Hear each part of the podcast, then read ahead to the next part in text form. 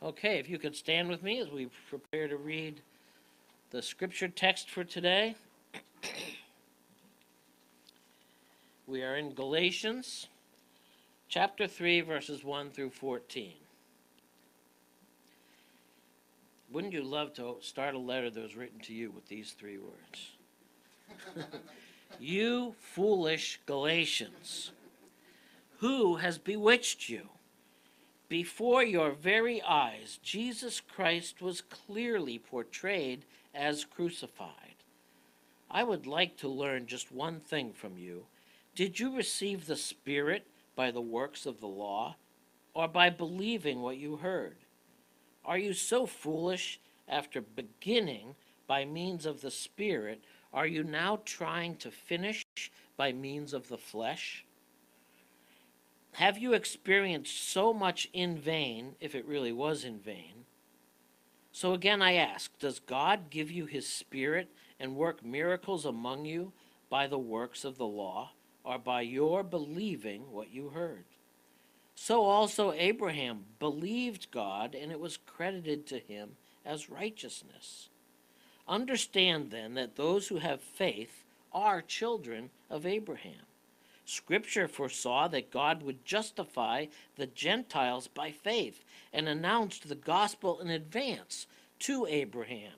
All nations will be blessed through you. So those who rely on faith are blessed along with Abraham, the man of faith. For all who rely on the works of the law are under a curse. As it is written, Cursed is everyone who does not continue to do everything written in the book of the law.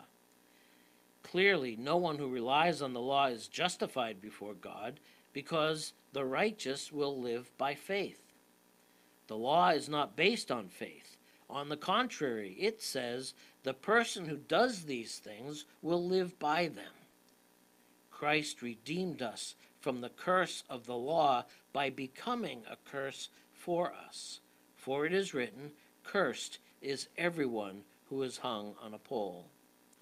He redeemed us in order that the blessing given to Abraham might come to the Gentiles through Jesus Christ, so that by faith we might receive the promise of the Spirit. This is God's word. You may be seated. Father, bless the words that Kyle will speak, the message he's prepared, and let it be your message to our ears and work your miracle either in the speaking or in the hearing, whichever is your choice. We ask in Jesus' name. Amen. Thank you. Okay, so, you foolish refugees. it's a good, like, that's what they teach us in the seeker friendly um, courses we take on how to make friends and influence people. Call them foolish. I don't think Paul took that course. um, so, we are starting um, to examine a passage of Scripture in Galatians chapter 3, verses 1 through 14. And we're going to take two weeks in it and we're going to call um, these two sermons Bewitched. Da da da da da da da. Is that the wrong show? There, were two. That's I Dream of Jeannie. Bewitched was another one. Should have looked it up. Um, bewitched um, in the Greek language, it's not a TV show, um, but bewitched in the Greek language means to exert an evil influence literally through the eye. Interesting. The evil eye. Some of you might be thinking of the evil eye you get from your spouse when you wear the wrong shirt. Um, perhaps if you're um, from this generation, you might be thinking of Sir Hiss in that Disney cartoon classic Robin Hood, who would hypnotize people with his snake eye. Remember this? No? Okay, I'll move on. Um, but this, this evil eye is not um, this, these things. This evil eye is defined as the look of envy. The look of envy. You see something, you don't have it, and you become jealous, envious. Scripture says, Oh, you foolish Galatians, who has bewitched you? And the text here is really powerful. If you, if you were careful and you just see the, the, the poetry, poetry, the literature, it's all very intentional. He's basically saying, Who is looking at your freedom in Christ with an evil eye, with jealousy. Whose evil eye is seducing you? And it, when it says, when your eyes, did you see this part? Have seen Christ risen and crucified. Friends, isn't it true that if you're jealous of someone, that you're going to start to sabotage them? Isn't that what we do? We might not literally do it. We might have a heart and not want to literally sabotage them, but what we might do it up here. We're jealous of something that they have or something that they're they're capable of, and we just start thinking like, well, yeah, but they're kind of a cheat, and they, you know, they're this and that, and we start to slander them in our own mind's eye. You'll begin the work of bringing them down so that you can build yourself up, right? That's what envy does. And friends, this is what religion does towards our gospel. Now, Tracy's on, um, and Tracy and Hosea, they're on their honeymoon right now. So I need, when I'm preaching, I need someone to say, wow. And a, wow, amen, right? Because if I, all I get is like blank stares and blinking eyes, I'm going to be like, what's going on out there? Okay? So I need some Tracy's. I need some Tracy's to just boost my ego a little bit. Okay? Thank you. Right? So, religion, like we would try to bring someone else down that we're jealous of, religion is jealous of the gospel. And it tries to bring it down. Right? its aim, religion wants to ruin the Jesus plus nothing gospel. It wants to ruin its reputation. and it, it aims to get us to begin to rely on our performance as we once did before we knew Christ. thank, thank you. See, now I don't know if it's real or if you're just if you're just humoring me. Friends, isn't it true that we left religion at the altar? We were, we were about to be wed to it. And we left it at the altar and we married another. We married the grace of Jesus Christ. But religion is mad. And it's after us and it wants us back. You see, friends, that's what this is about. It's about people who have come to understand the grace of God in Christ, but religion is still bewitching us. It's still after us, it still wants our heart. The sinister plot of the God of this world, Satan, wants us to rely on ourselves and never on Christ. It wants us to go back to that old work that didn't work. In Galatians 2, we learned that we are made right with God when we stop trusting in our ability to keep God's moral law. Remember, we talked about that last week. We die and then we believe.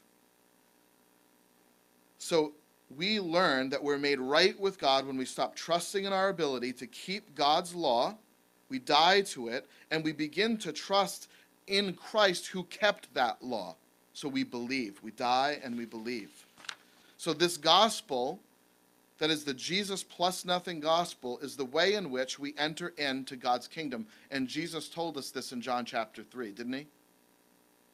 if you want to be born again, oh, if you want to enter into my kingdom, you must be born again. How? How do I become born again? Do I enter back into my mother's womb a second time? Whosoever believeth in me will never perish, but have everlasting life. Jesus' answer to how we are born again, made anew, given life, forgiven of sin, reconciled with God, is to simply trust in the work of another, the Jesus plus nothing gospel. He did it for us. But the gospel is more than that. We're not only saved by the gospel of grace, of Jesus plus nothing, we mature, we grow into Christ likeness by this same gospel. To use theological terms, if you like that sort of thing, we're not only saved by the gospel, but we are also sanctified by the gospel. We are not saved by grace through faith, but sanctified by works. See, that's oftentimes the thing that we assume as Christians. We're saved by grace through faith, but if I want to grow with Jesus, I got to start working hard. No, friends, we are sanctified by that same grace. We are not saved by grace while we're matured through works. Both happen by grace through faith in Jesus Christ plus nothing. And to be otherwise, according to Paul, is to be foolishly bewitched. That's hard language, isn't it? I think he's trying to get our attention. If he, if he was using soft, gentle, non offensive language, we might not get the point.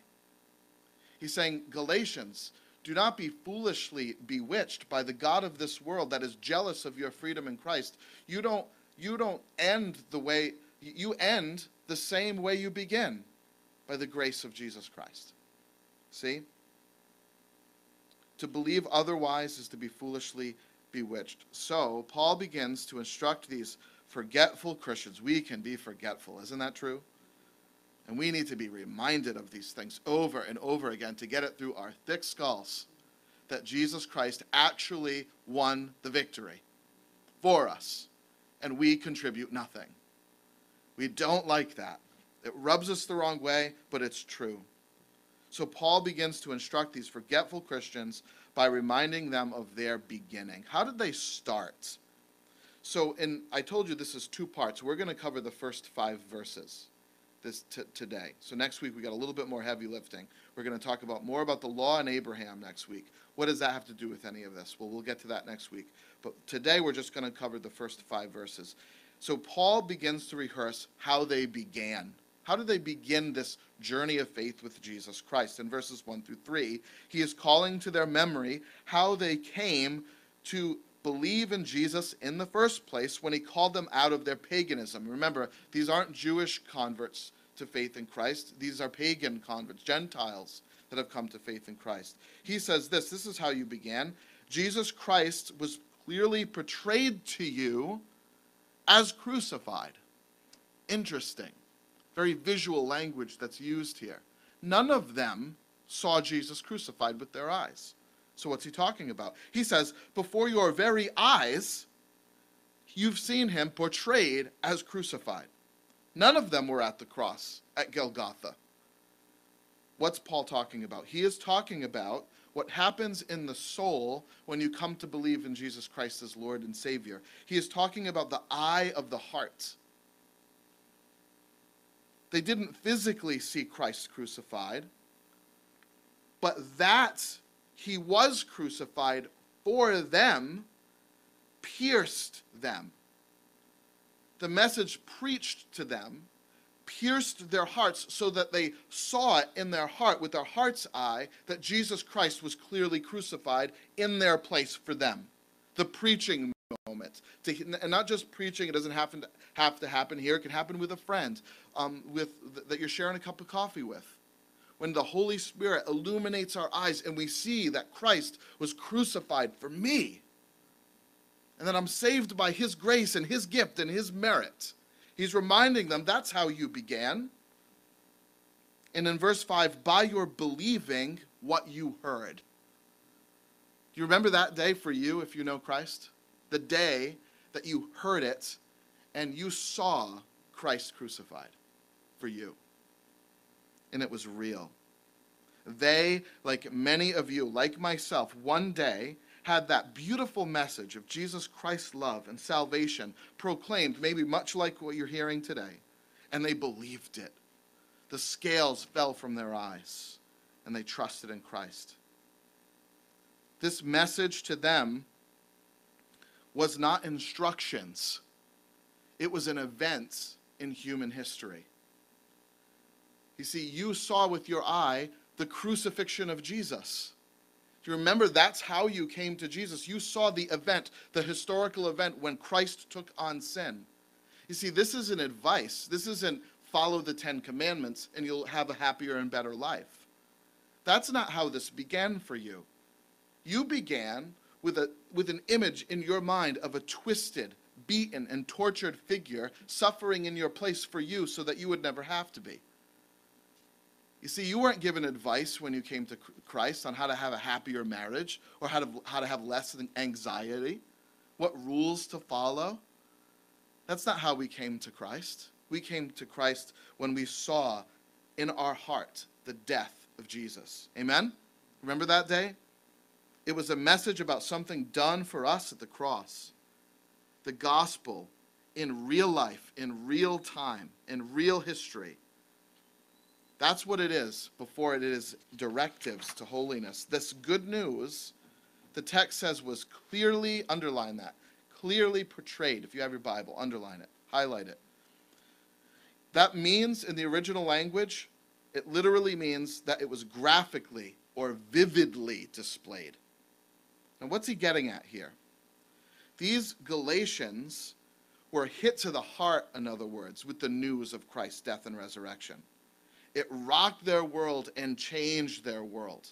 And if you know Christ, you'll know exactly what they're talking about here. Isn't that true? It wasn't just information that was new to them that they sort of catalog along with other information that they had received about anything else in life. George Washington, Abraham Lincoln. And just said, yeah, okay, that's nice. I'll put that on the shelf of things I know.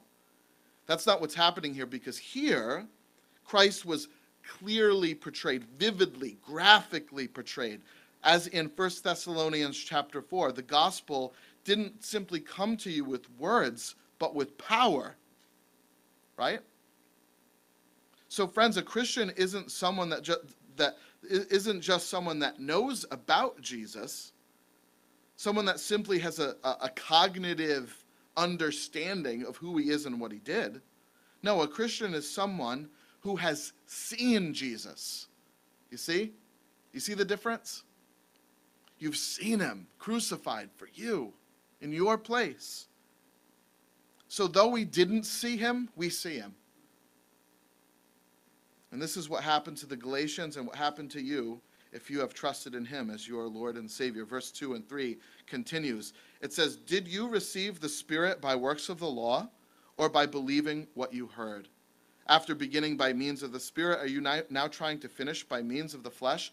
Now, Paul is drawing up, the writer of this letter is drawing up some parallels. Let me try to explain these things. Did you receive the Spirit by works of the law or by believing what you heard? So here is a contrast. Did you receive the Spirit through this way or through this way? Through works or through faith? Right? After beginning by means of the Spirit, he's assuming, okay, you began by faith and means of the Spirit. He's saying, are you now trying to finish by means of the flesh? Let me explain this, this contrast in verse 2. It's, it's contrasting believing with works of the law, and there's also a contrast, if you noticed, between beginning with the Spirit and finishing with the flesh. Do you see that? So, what's this talking about? Let me try to explain this really simply so we don't get too confused here. Gra- grammatically, in the text, what he's saying is that believing, having faith, is equal to beginning with the Spirit. And works of the law is equal to finishing in the flesh. Does that make sense? Believing is equal to beginning with the Spirit. Works of the law is equal to finishing with the flesh. We're going to explain this as we go. So if you have questions, hold them to the end okay? Here's what this means to be saved is to have the Spirit of God. To be saved, if you what does that mean? To be saved means that you're right with God again. Our sin has separated us from God, right? And we need to be reconciled with God. That's the greatest problem that we have in life. We think our problem is everything else that we're not married or we don't make enough money or that our parents don't like us right? Or, they, or that they were divorced. That's not our problem. Our problem is that we live in separation from God, and that's why this world is broken. So, what we need is reconciliation with God, forgiveness of sin, and that's why Jesus came. So, to be saved is to have the Spirit of God. That's sort of like code. To have the Spirit of God is to be saved, it's to know this in your heart. It means that we have stopped trying to earn this by our own efforts, or what the text calls works of the law, our rules, being good enough, right? They began with faith in Jesus plus nothing to solve this greatest problem, but then they aimed to finish the Christian life by means of the flesh or works of the law. You see what he's saying? To finish in the Greek language means to bring to completion. So when it says here, After beginning by means of the Spirit, are you now trying to finish, underline, to finish by means of the flesh? What does this mean? To finish. It means to bring to completion. And every single one of us, whether we're Christian or Hindu or Buddhist, are trying to complete our lives. We have this image or this vision of what like the best life is. And we're trying to complete it, finish it, make sure we pull it off. Does that make sense? We share this goal with everyone on this earth, with the way that we live our lives. We're trying to complete our lives. We strive toward completing our lives according to whatever standard we have set, and we follow the, we follow the rules that will get us there. Okay? To do this, to be complete according to the flesh or by works, means that we have reverted back to making ourselves acceptable by the things that we do or accomplish. So we start in the Christian faith by, faith by grace through faith, but we continue by keeping our nose clean. And we think that's how we'll complete our lives and, and finish the race. Believing the gospel, friends, requires that our whole lives, from start to finish, are completed not by us, but by Jesus Christ. That we finish through the completed work of Jesus plus nothing.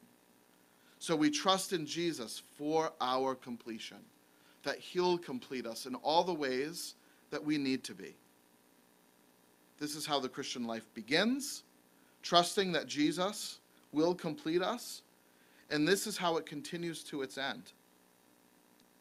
This is how it began for this Galatian church, but something had bewitched them.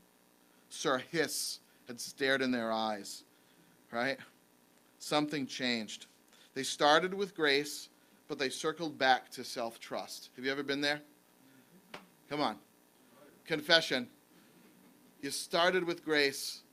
You started understanding that Jesus loves you unconditionally, but you somehow circled back to religion, putting guilt and shame on yourself for ways that you've messed up, thinking that God's you're out of God's favor or blessing because you because you're not as perfect as you should be.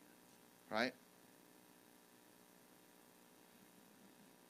So something bewitched them, something bewitches us. We start with grace, but we circle back to self trust. Paul says, You receive the Spirit not by the flesh, that is, by self effort or obedience to rules. You receive the Spirit by faith in Jesus Christ. We talked a little bit about what this means to receive the Spirit, but let me expound a little bit more. To receive the Spirit is to be sealed with the presence of God. The Bible talks about this. You have been sealed with the Holy Spirit, says in Scripture. So to receive the, the Spirit means that you are marked by the presence of God. You're sealed with His presence. It is the presence of God, by the way, that we believed the gospel to begin with.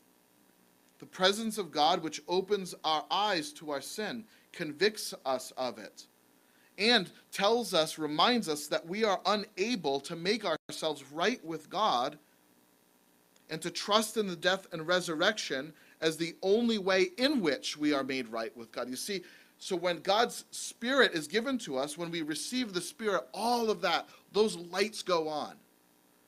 And that is, that is a, a, a fruit of the fact that we have been born again in John chapter 3. We have received the Spirit. Right? Paul reminds them of this that it is to have the heart vividly see the cross and to trust in Christ, which is what it means to receive the Spirit or to be born again or to enter into the kingdom of God in John chapter 3. Paul reminds them that they received that Spirit not by being good enough. Friends, you have fallen. We have messed up. We are sinful, and we can't climb out of that hill or out of that hole, I mean. We can't do it. We have to trust on the merits of Christ and not our own. So he says in verse 3 After beginning by means of the Spirit, are you now trying to finish by means of the flesh? Do you think that just, this, this is what it means. Do you think that you just needed God to save you? You need them just as much to finish you. You see? we think of being in the flesh as like doing like dark and dirty deeds, right? Like stuff we don't admit in public. Uh, works of the flesh, evil stuff. But for Paul here, works of the flesh isn't like, you know, promiscuous sex or drug abuse. Work, the work of the flesh is to believe that we can grow in Christ by our own power. To be in the flesh, according to one scholar, is a failure to remember the gospel of grace. Isn't that incredible? It is a dependence on law keeping for growth in Jesus rather than His grace. His grace is what grows you into stalwarts and holy people. It's to begin the race with Jesus and end it with Jesus, not to begin it with Him and end it with me. That's not the gospel. Verse 5 power, makes a powerful statement. Let's read it again if you missed it. So, again, I ask, does God give you His Spirit and work miracles? He says, like, let me ask you the same question again, because I know you're not listening. right? We have trouble with that, right? Let me ask you this. So, again, I ask, does God give you His Spirit? And he adds something else and work miracles among you by the works of the law or by your believing what you have heard. Wow, boom. This is this changes everything for us. You know what this means? This means that people coming to fit like let's let's say this room was filled with people that didn't know Jesus. Their coming to faith in Christ does not depend on how awesome I am on how charismatic my preaching is, on how gifted a leader I am. It depends on God's Spirit, my faith in Him to do what I can't do. Isn't that good news? So we can be really kind of dumb.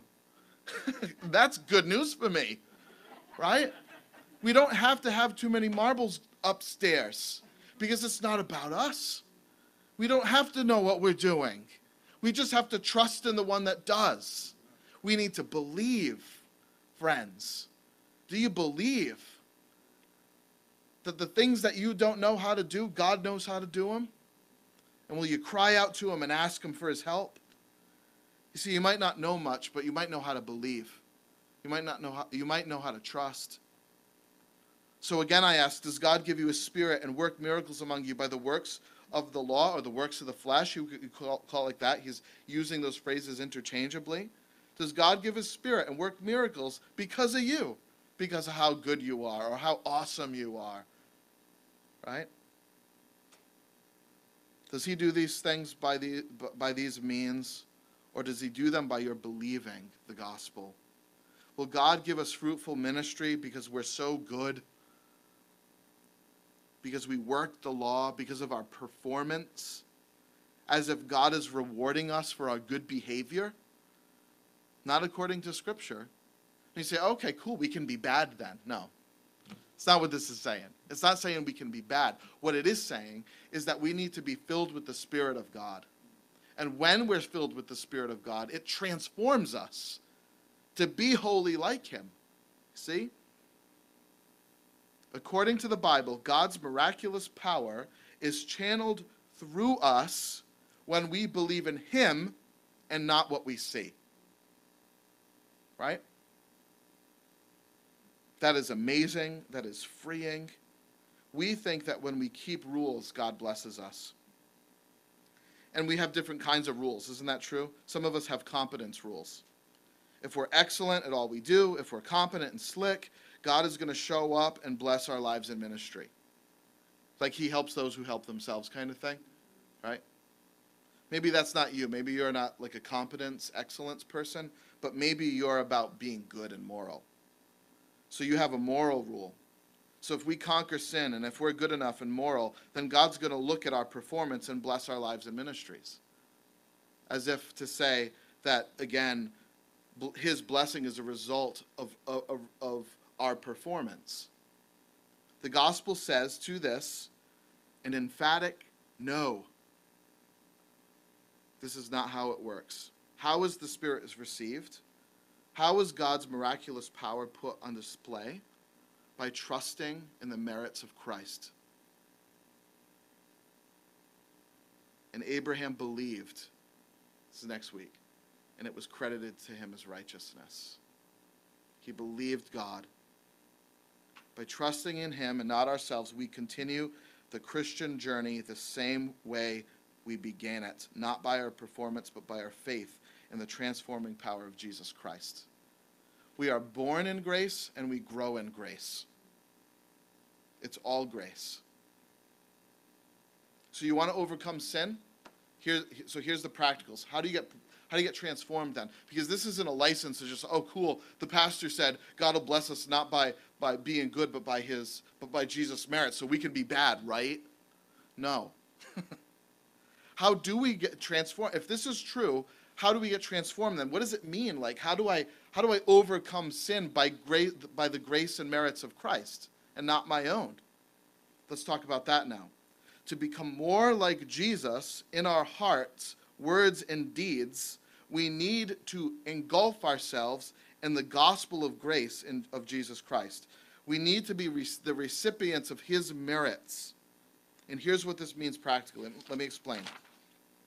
Let's say you're having a hard time with obeying God's word. How many people have ever had a hard time obeying God's word? Just just a few. Okay, the rest of you, I'm going to talk to the rest of you afterwards because I need some help. Um, if, if we are ever having a hard time with obedience to God's word,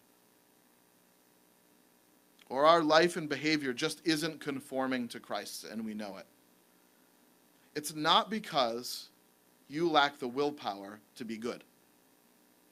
See, that's usually where we go. Like, I'll just kind of, I'll, I'll muscle through this. I'll, I'll build up myself the, the resolve and the resilience to say no to the temptation next time it comes.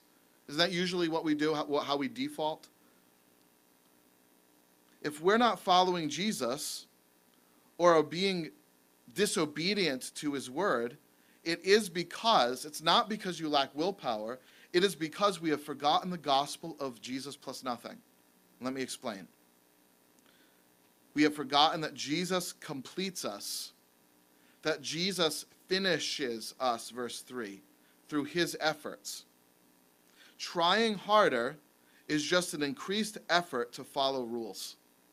Isn't that true? Through self self reliance. I'm going to trust in me and my ability to complete myself through keeping these rules, and we always fail. Isn't it true? Like three seconds after we make the decision to not do it again. Right? Why? Because the problem isn't a problem of willpower, the problem is a, is a problem of spirit power. Right? And again, let me explain. Why might you become angry with someone? Why do you get angry with people? Well, let's just take that as just like a case, a sample of what I'm trying to explain here. Why might you become angry with someone? And how do you overcome that anger and be forgiving? Right? When we're angry, we might do this. We might say, okay, I'm going to pray. God, can you please get rid of my anger and help me to forgive these people? But we're making the problem about our anger and our lack of forgiveness when there's a greater problem. Why are you angry to begin with? We are angry because we've forgotten the gospel of Jesus Christ. What completes you? Jesus. Well, why are you angry? Because you have trusted in something else to complete you. And someone else got in the way, right? You need something. You need comfort, or you need security, or you need money, or you need romance. You need love. Uh, any one of these things. Those things complete me, not Jesus. You see, you're forgetting the gospel. Those things, that's what I need. I need those things. I need good relationships. I need money. I need security. I need a house. And now someone's ripping me off. Right? How dare they? So I'm mad and I'm going to get even. Why? Because they touched my God. They met, they moved my cheese, right? I need that thing. So now I'm mad. Isn't it, isn't it true? Isn't that usually how it goes? That's why we're angry to begin with. We are angry because something besides Jesus has become our Savior, something else is our completer, something else is helping us to finish our lives. So we start following rules to pull that, com- that completion off. And if someone gets in our way, we're mad at them and we can't forgive them. Right? If we have become angry and unforgiving, something that you want or need has been denied. But can I ask you, why do you need it so much? Why do you want it so much? Someone has denied you love or comfort or safety, and we become anger, angry and bitter. So, our rule of law is to provide for ourselves comfort or safety or the like. And if someone gets in our way, that's the end of them. People, ugh, they're the worst. The ch- you know the church, the church is my problem. Right? Usually, what usually where that comes from, and I and I say that sensitively because I know we've all been through some tough things in life, but usually where that comes from is we've wanted something, and the church got in the way. But you see, the church can never get in the way of Jesus. They never can steal him from you. And let me just say this people in general, no one, Satan himself, can't get in the way of Jesus or steal him from you. So when we trust in the gospel, our peace is secure and it is easier for us to forgive. Right? So we can't simply ask God, take away my anger. Weeds need to get pulled, right? We need to believe again that Jesus is our love, Jesus is our safety, Jesus is our comfort, so that when other people deny us these things, we've really not been denied of those things at all. Isn't that true? We've just been denied them a little bit on earth temporarily. When we get them completely and fully, permanently, forever with Christ. Oh, friends, you see, we don't just begin with the grace of Jesus Christ. We continue with it, we grow with it, and we finish with it. Ever relying on His merit alone to form us into His wonderful and beautiful image. Before your eyes, Jesus Christ was clearly portrayed as crucified. Did you receive the Spirit by the works of the law or by believing what you heard? After beginning by means of the Spirit, are you now trying to finish by means of the flesh? Church? Does God give you His Spirit and work miracles among you by works of the law or by faith in Jesus Christ? Let's pray. God, I pray, Lord, that this morning that we would remember how we began. That we saw Christ clearly as crucified and risen for us in our place. God, I pray that we wouldn't be foolishly bewitched by the idea that somehow we begin with grace but finish with our own self effort. Help us to continually be transformed by Christ, our completer, our strength, and our gracious Savior, so that we could be made into your likeness and see your miracles. And God, we ask for a miracle even now. That someone watching this, listening here in this room or online, might not know of this beautiful Savior I speak of. Friend, would you come to faith in Jesus Christ this moment? Whatever's in your hands, put them down put Christ in them. Cry out to Him Dear Heavenly Father, save me. I'm a sinner. I've sinned against you. And God, the wages of sin is death, it's separation from you and from your love. And what I need most is to be reconciled to you, and I can't reconcile myself. Jesus did it for me at the cross when he died and was risen so that I could know you. Friend, if that's you, just Christ, I believe in Christ. You are my Savior, I'm not my Savior. You are my Lord, I'm not my Lord. If that's you, friend, you're saved. Your sins are washed away. You're whiter than snow. Be transformed now by the grace of God.